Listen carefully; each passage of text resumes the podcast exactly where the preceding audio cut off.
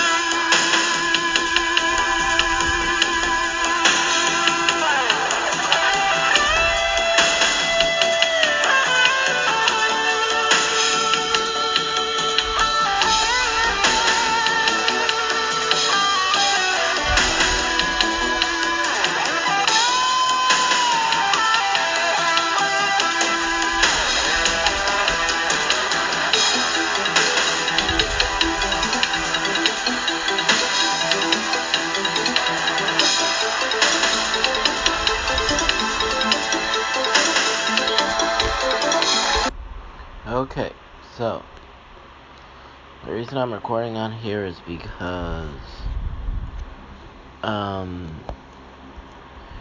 I, I recorded yesterday what I'm about to talk about, and the internet is so is so slow that the only way for it to be added on as an as a new episode is to go off of my data because my data is faster than uh going off of the internet. So, before I talk about before I do timeline, let me do a discussion about the TV title, top 10, and what I have all, what I thought was one example of being a great champion or a great draw to a title was no matter how often you win the title. I thought one one example of winning a title is when when you win it just in one reign, the long how long you keep it is you used to be um, an indicator of or indicative is an old word is one word I I've heard before of how good of a draw you are. So I'm gonna look at every TV champion that has been, and as I recall, the first man to hold it longer than three months was Ric Flair, and I think he held it for almost 200 days. So I'll just look up the full TV, the full television title history, because that always brings us to the history of the TV title.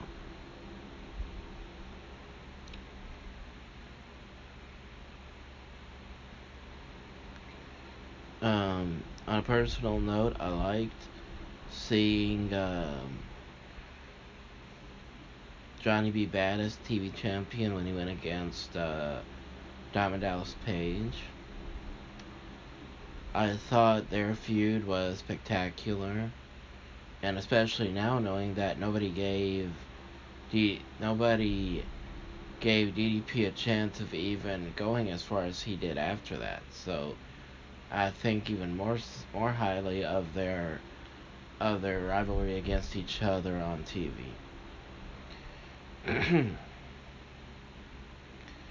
so I think the first reign always matters the most because it shows it's just like winning your world your first world title. Not only have you do you make it, but it's have you arrived when you first win it, but it's how long were you able to keep.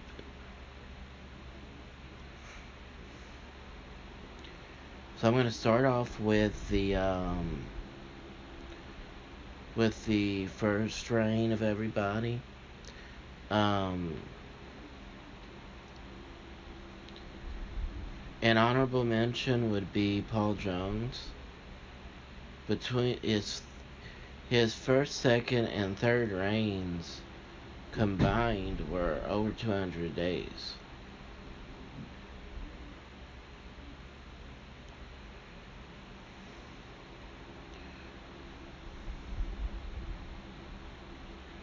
So, since I wanted to talk about the first reign, how important that is. By the way, I was wrong. Paul Jones, Paul Jones' uh, record combined, his days combined were longer than 200 days. But um, the first reign is always the most important. So Ric Flair held the t- TV title 181 days. And he was the first person to do that. And the the standard for being a great TV champion are the ones that held it for over a year or close to a year. So that's why I put 181 days as the first one on the list.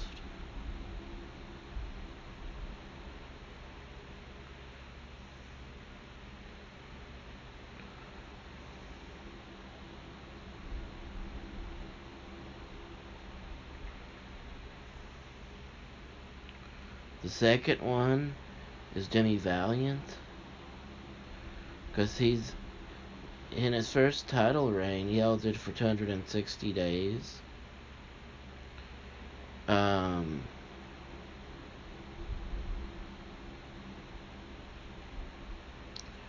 Tully Blanchard was 12 days away from holding it for a year, so that would make him third on the list. Arn Anderson's first reign is 248 days, so that make him number four on the list.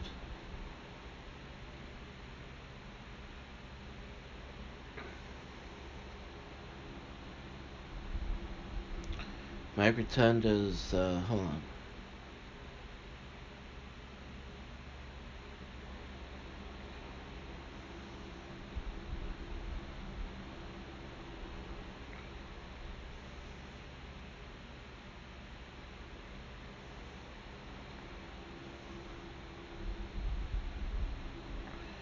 Steve Austin in WCW have won the title 329 days, so that would make him next on the list. That was his first reign.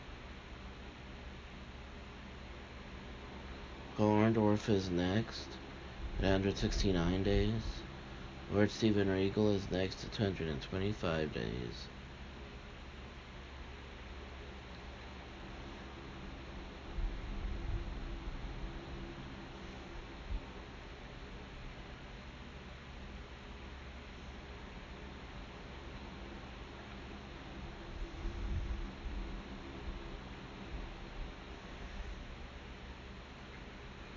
Johnny B. Badd at 112 days was TV champion in his first reign, so I think he should be in there too.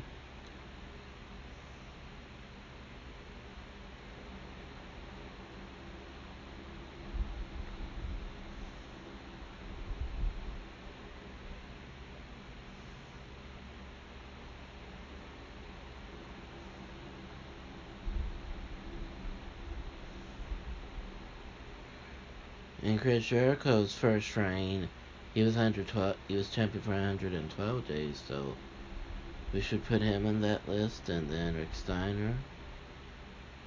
Oh, never mind about that. Even though Rick Steiner won it, that was the second reign. So we're we're looking for the first reign. Okay, I don't know if I got exactly uh 10, 10 champions, but I got an I got enough to uh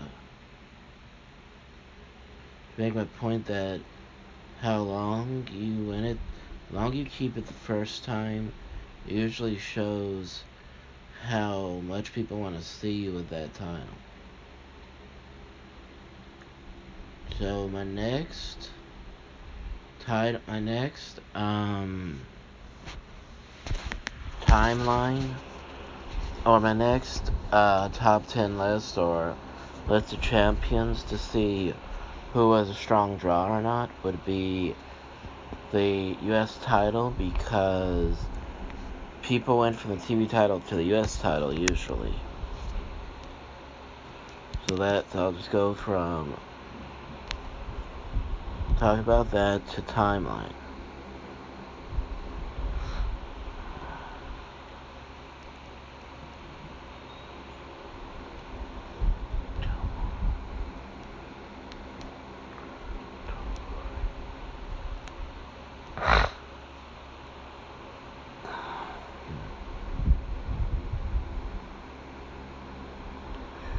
Okay. There, there you go.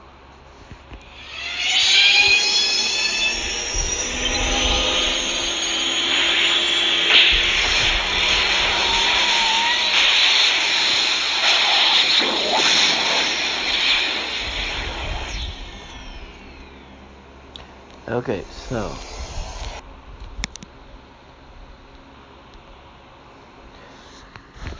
Great American Bash 1997.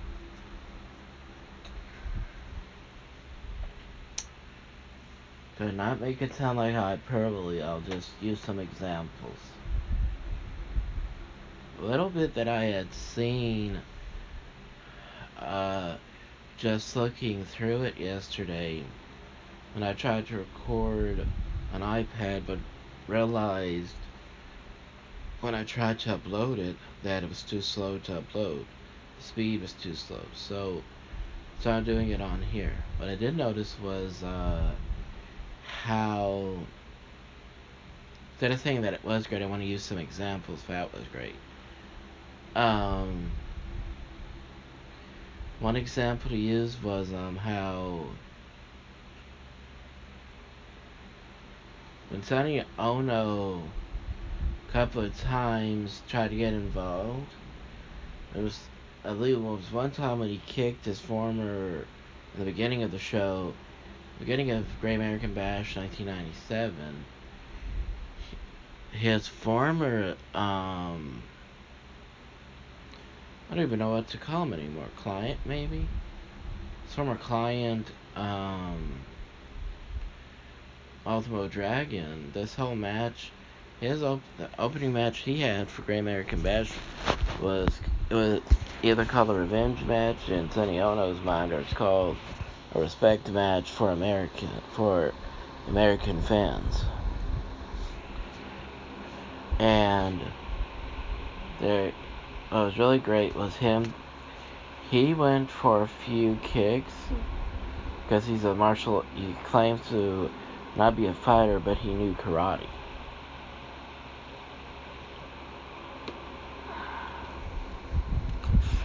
And kicked him front and back, and then usually we're used to seeing a spin kick to the face, but he actually kicked him in the back of the neck to lay him out.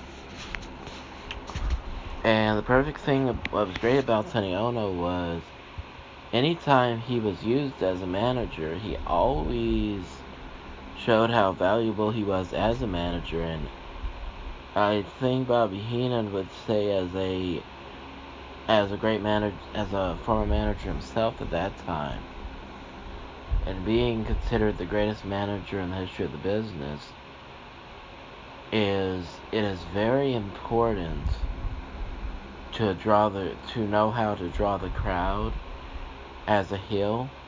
Uh, if you're if you're if you come to America and people don't understand what Master Wrestling is all about, and they don't do enough, they don't give your clients enough interview time for them to to try to how you say that? Develop their character.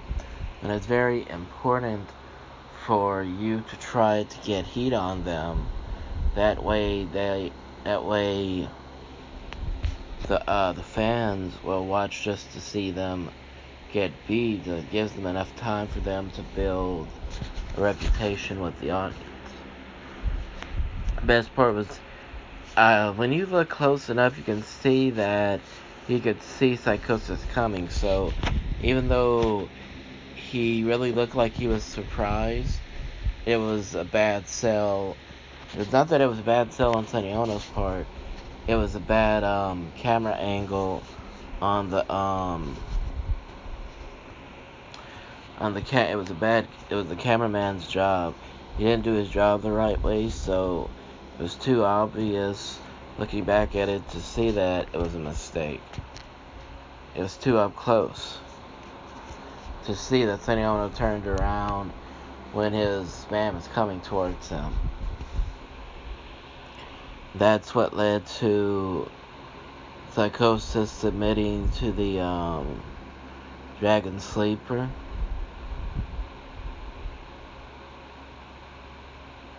I believe toward the I believe it was right before the possible ending of the Steiners versus Harlem Heats number one contender match. Um, Vincent came out and instead of going after Steiners who were up, what does he do to cause a disqualification? He hits an elbow on Booker T of the Harlem Heat. So they, I think they tore. I have to look back at it, but I think they tore off his shirt. Then to finish after hitting him a few times. They hit their finisher on him. And, uh, Konnan, I believe, beat Hugh Morrus with the, uh,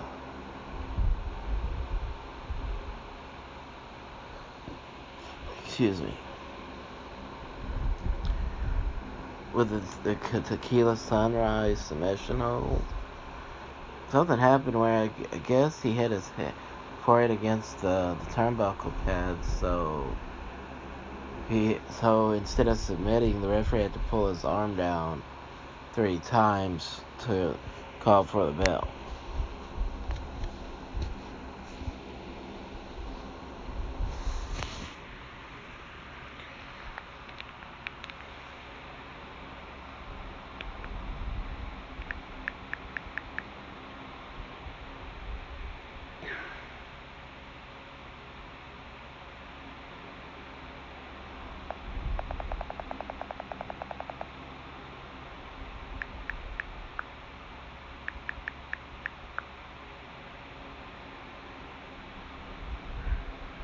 And what was really interesting about this is that this is literally one year since uh, since Bischoff got power bombed through the through the Great American Bash stage by Kevin Nash.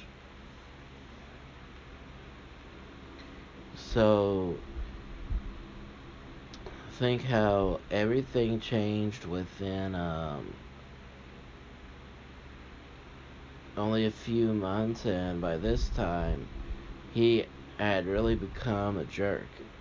Not so sure about in real life, but in the show, he definitely became a real jerk. The next match, by the way, was Glacier versus Wrath in a traditional singles match. Mortis came out when James Vandenberg was distracting the referee Nick Patrick. And he, Mortis, had um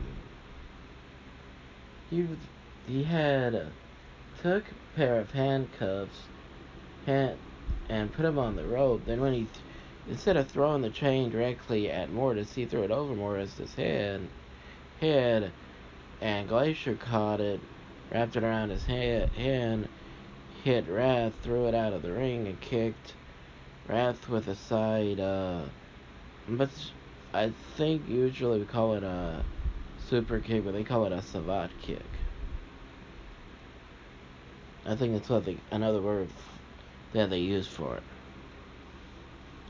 Then they assaulted him, put handcuffed him until the uh, people from the back had to come out, make sure nothing bad happened. I believe the next match was uh yeah it was a death match.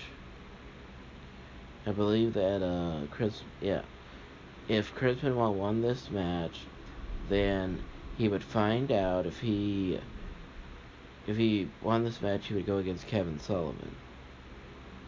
And uh he beat Meng by submission to win the match. Um, I think it was instead of Ultimo Dragon versus Psychosis in a revenge match, I think they should have labeled that Kevin Greene versus Steve McMichael a revenge match because that was the purpose of this match.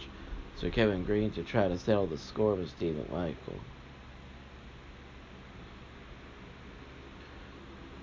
one part, I think Jeff was going to try to either hit Kevin Greene with the briefcase or hit or hand it to Steve, but he but because Steve was pulled into the corner, he accidentally hit Steve with the briefcase, and that led to Kevin Green winning.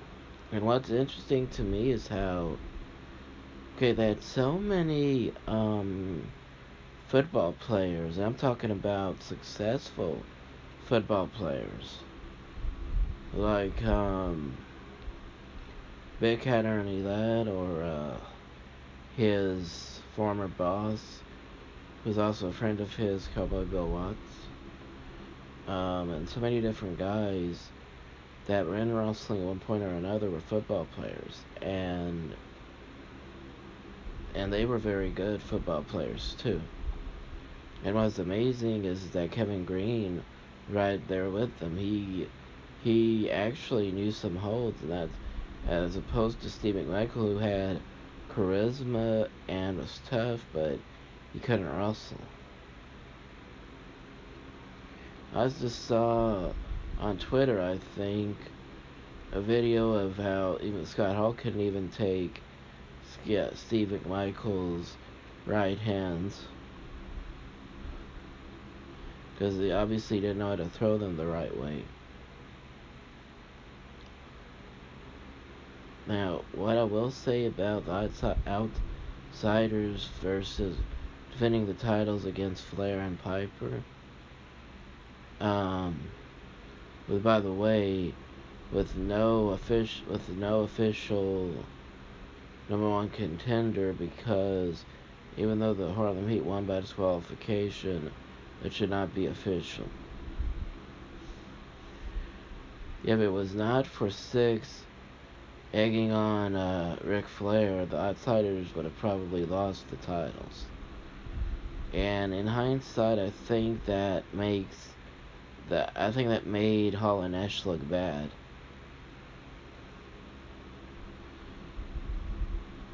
Anyway, Hall hit the Outsider's Edge on Piper. That's how they kept the titles. Then, when it looked like Page DDP was gonna win a second match against Randy Savage, out came Hall and Nash and led to Randy Savage winning with the elbow drop. Hmm.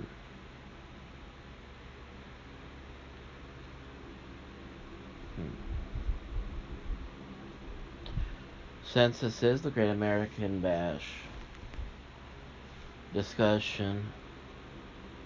I think I have two NXT shows recorded.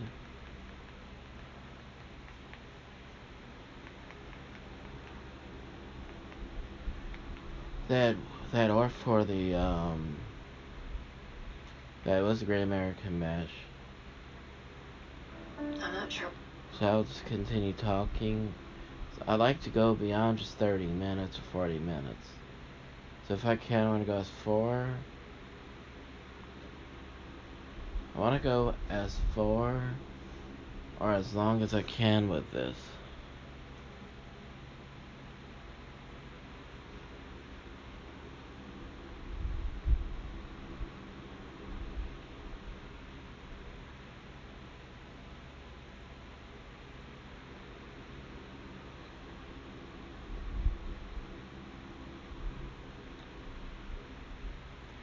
They start off by showing clips of all the video of all the great moments of the Great American Bash from both WCW and the WWE.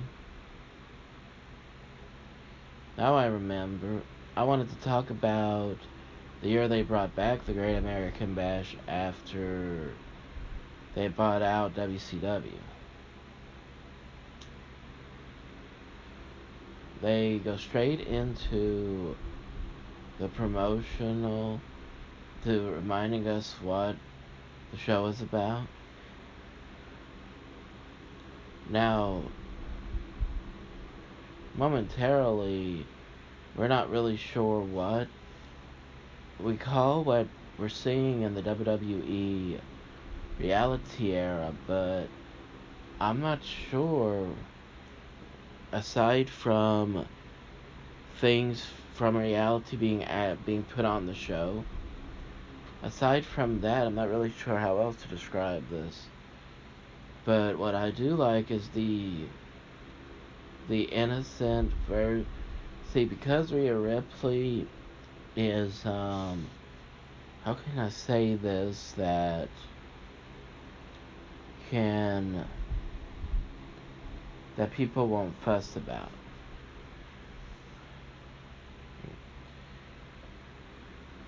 Okay, I'll just be honest. She's tougher than Robert Stone, so even though men should not go against women, and women shouldn't go against men, they did this in such a comical way that you couldn't, that it was not offensive. So I like that. So I thought this whole match, I mean, I thought this whole show was great. And then the opening match for last night was unbelievable. Just a little bit I saw, it was unbelievable.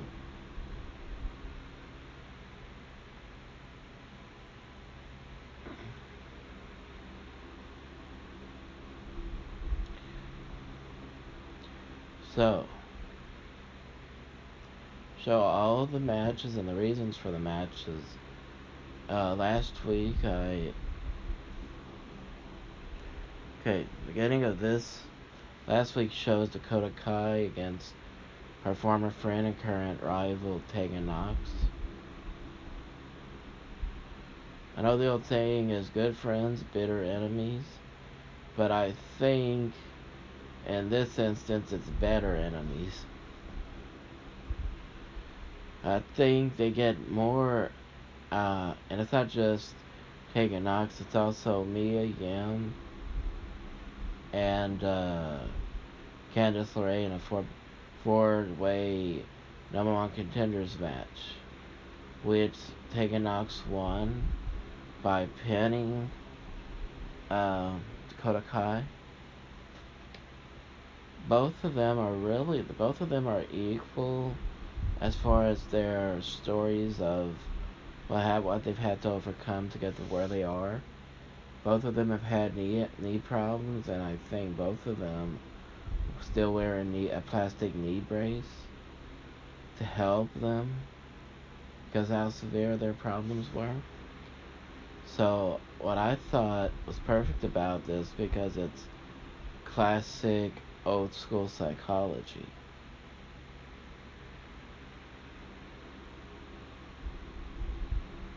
Was it ended with Tegan Nox pinning. Not only did she win the match, but she pinned Dakota Kai to become the number one contender.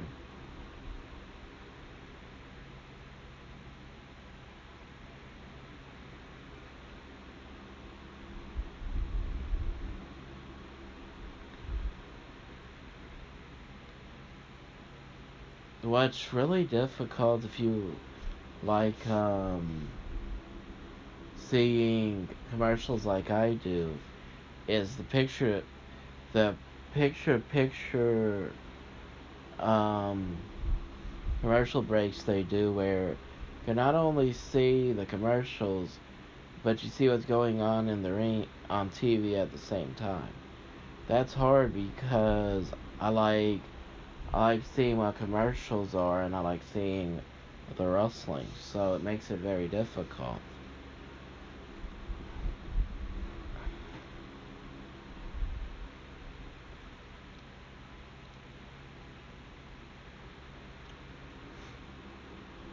Extremely difficult to uh, pay attention when when you like both of what's going on. And another thing that makes this match perfect is that all four women have a feud, not against not against each other, but one feud is on one side and the other feud is on another side. Candice LeRae and Mia Yim have a rivalry, and I think a lot, a lot of that has to do with their uh, has to do with Candice LeRae's husband and Mia Yim's boyfriend. Also going against each other. So it makes it even more interesting and intriguing.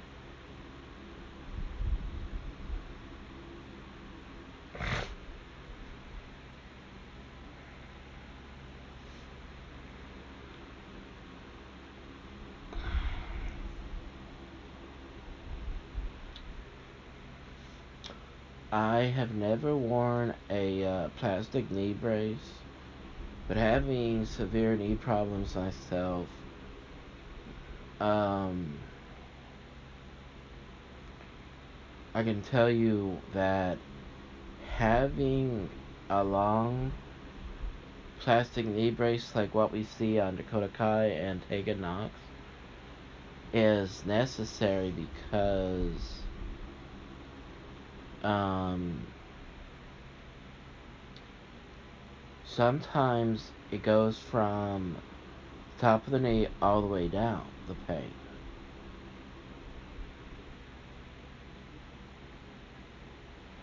And um, so, having had gone through that on my left knee, it's, it's it really is interesting to see see how people with knee injuries get um, something like that, like a knee brace. And the knee brace not only being plastic, but it's long enough to where it uh it goes exactly where you need it to go.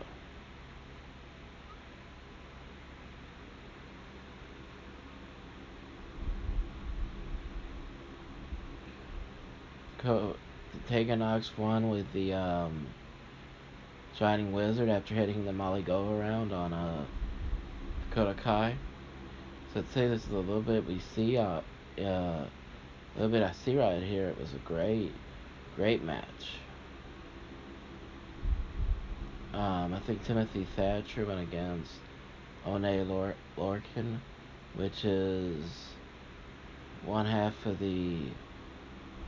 Well, actually, he's one fourth of Imperium, or he's one fourth of Imperium's, or one half of Imperium's enemies.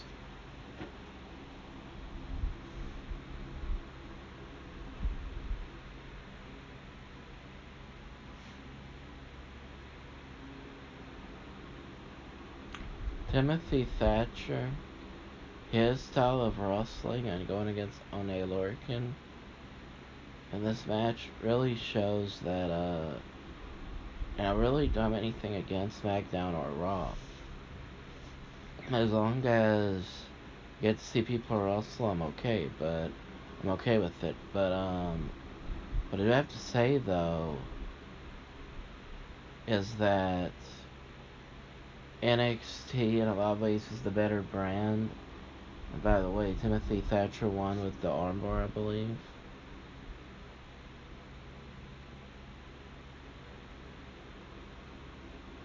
Armbar that you pulled back to get a submission victory with. But what makes, but what I want to, the point I want to make is that, um, you have talents in the cruiserweight division that, that it was really, really an advantage being that title being added to NXT because even though you have, I think they still have the Cruiserweight Show 205 Live on the Friday night uh, lineup on um, the network. You still can get more out of the Cruiserweights on NXT because now you have you have a tower show on NXT now, so they have more time only to have a match but to tell a story also. So that's why I like that. The next match, Aliyah and Robert Stone. Um,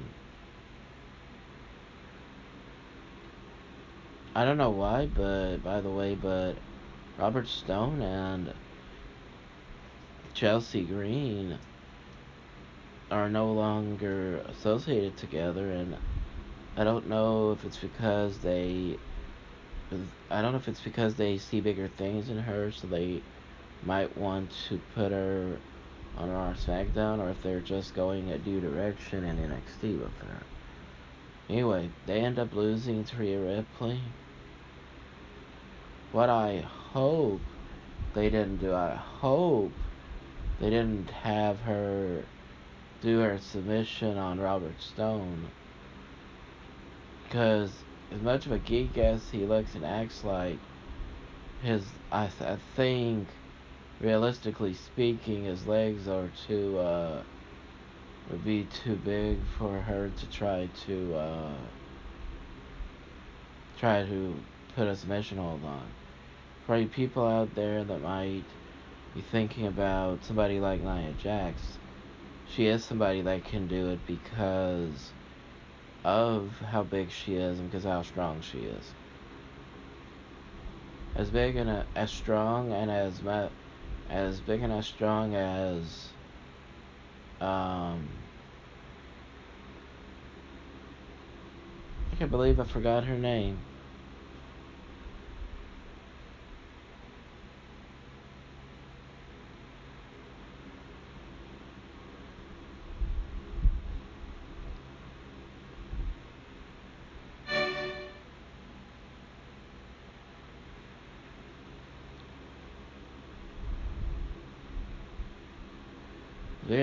Ripley is, and as strong as she might be, or maybe, she is not. It's not in the same way that Nia Jax is. So I didn't say it's impossible. I just said it's not possible for uh, Rhea Ripley. Somebody like Nia Jax probably could. Uh, probably could put on a leg submission on. Uh,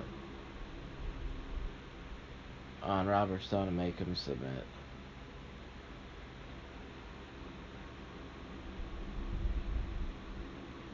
But that would be too.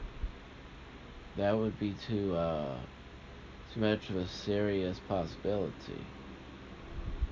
What I mean is, is that because of how um, much of a um,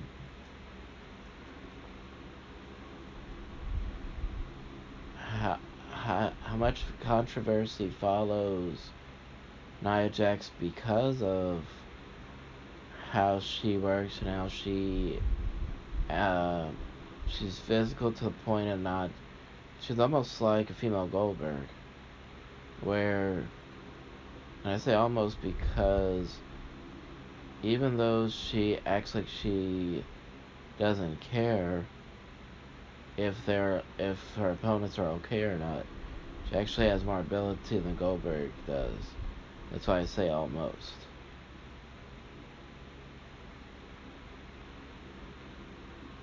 Even though she hurts um, her opponents a lot, which is a part of the business, I think it's a lack of empathy um, makes people dislike her.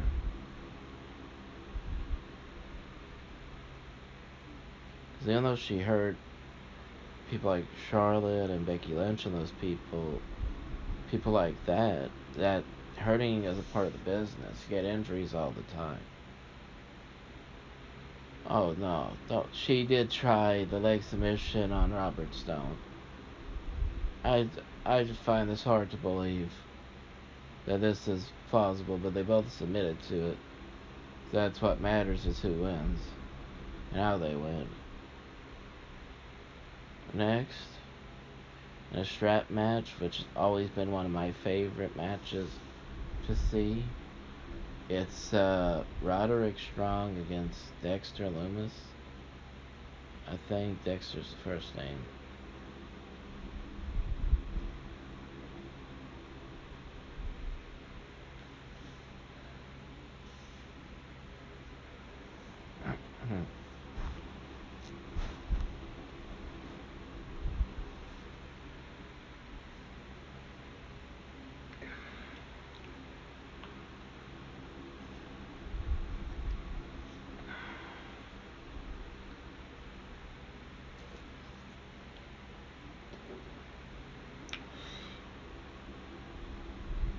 When I see the strap match, I guess because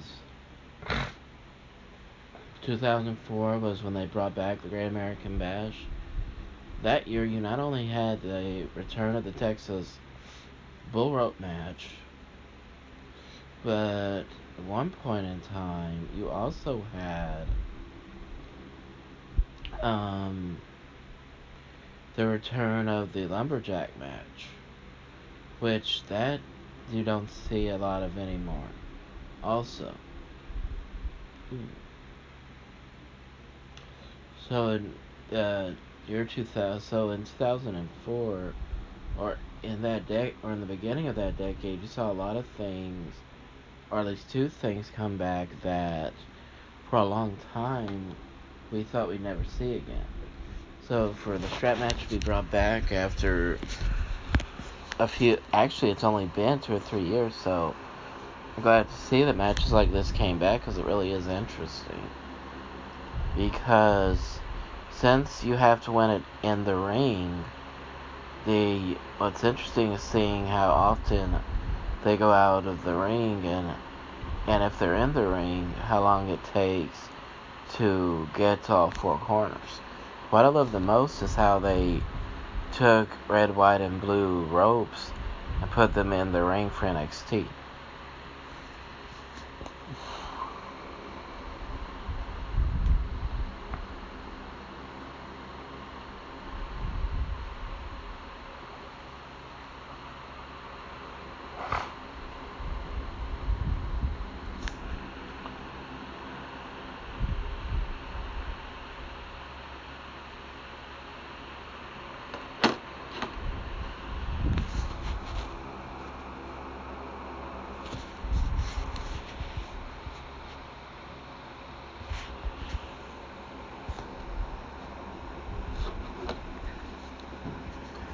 What's even more interesting is that because Roderick Strong is part of the Undisputed Era, it's anything goes, so it wouldn't be breaking any rules, but it would still be disappointing if if any three of the men, including the champion himself, heavyweight champion himself, was to come out.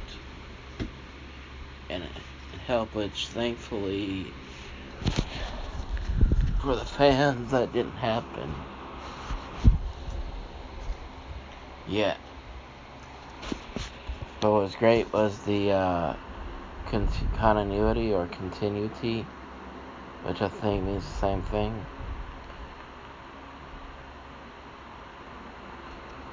By the way, uh, one one of the undisputed era or two of them did come out, come out just now. Bobby Fish.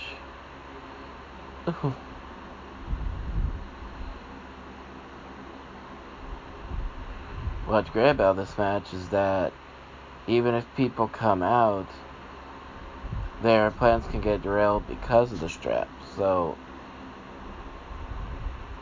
it can either help the person you want to see win or it can hurt the person that can cheat. So that's why it make that's the fair part. It's not as easy for them to win as you would think. For some reason, instead of this being the four cor- tapping all four corners, this was a traditional match. So Lumis lost by submission.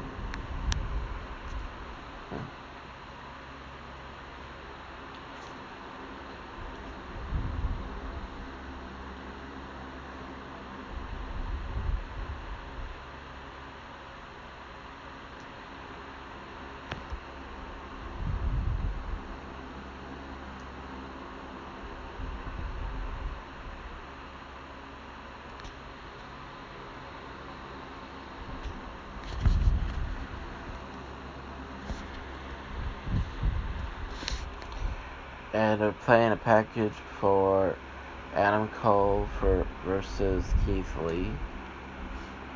NXT title versus the North American title.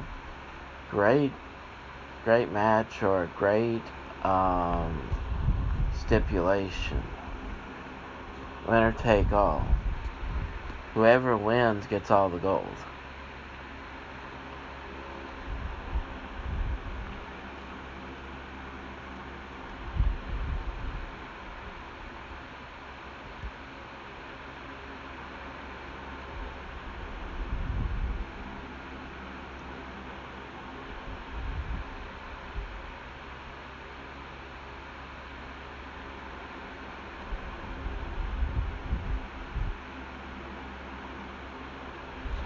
um, show the NXT Women's Champion putting on her coat and taking her title, putting it around her shoulder.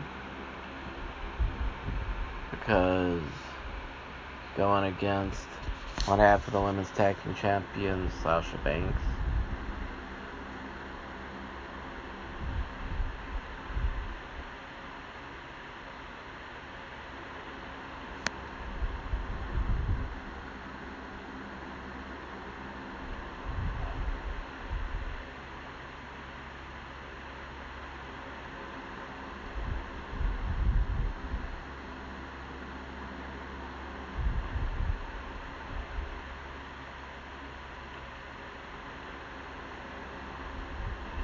Back there is uh, the melee between Mia Yim and Candice LeRae, and there's an argument between Swerve, Isaiah Swerve Scott, and Johnny Gargano. They have so many guys in the back that I don't know who it was besides the referees holding them back.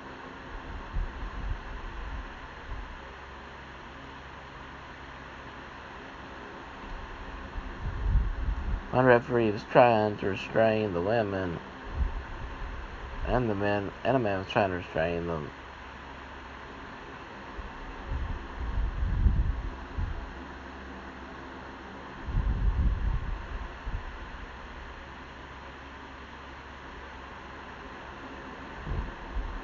I think that's a hunting shirt, so that would be Shawn Michaels.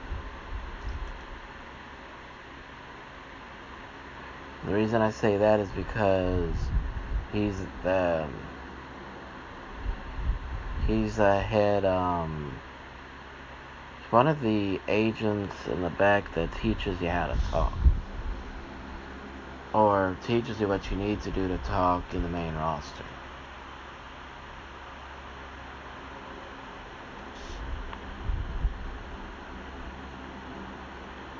Then uh the Fantasma. I don't forgot the first part of that. Son of the Ghost. He and his associates were taunting Drake Maverick until he came out to fight, and then Tyler Breeze and uh, Mondago came out to help him. So I believe that set up a match for last night's show. And in separate promos, Kevin Grimes, throughout the night, he had one promo from uh, Damian Priest, and the other promo was from uh, Cameron Grimes.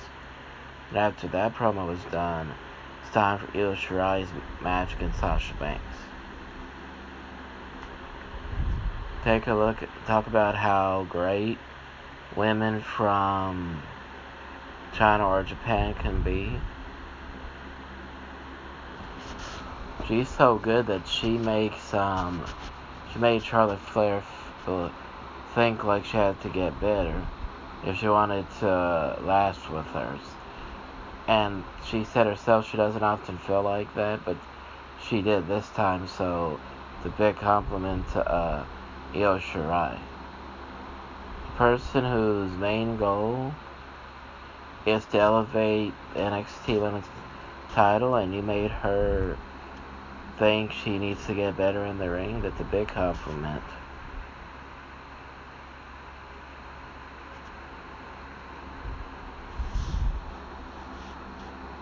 Okay, she beat Io Shirai beat Sasha Banks with the top rope moonsault.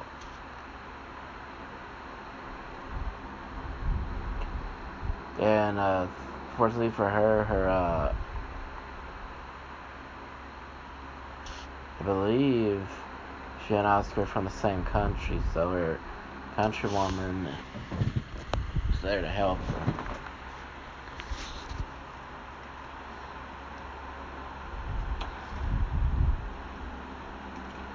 So I'll do um,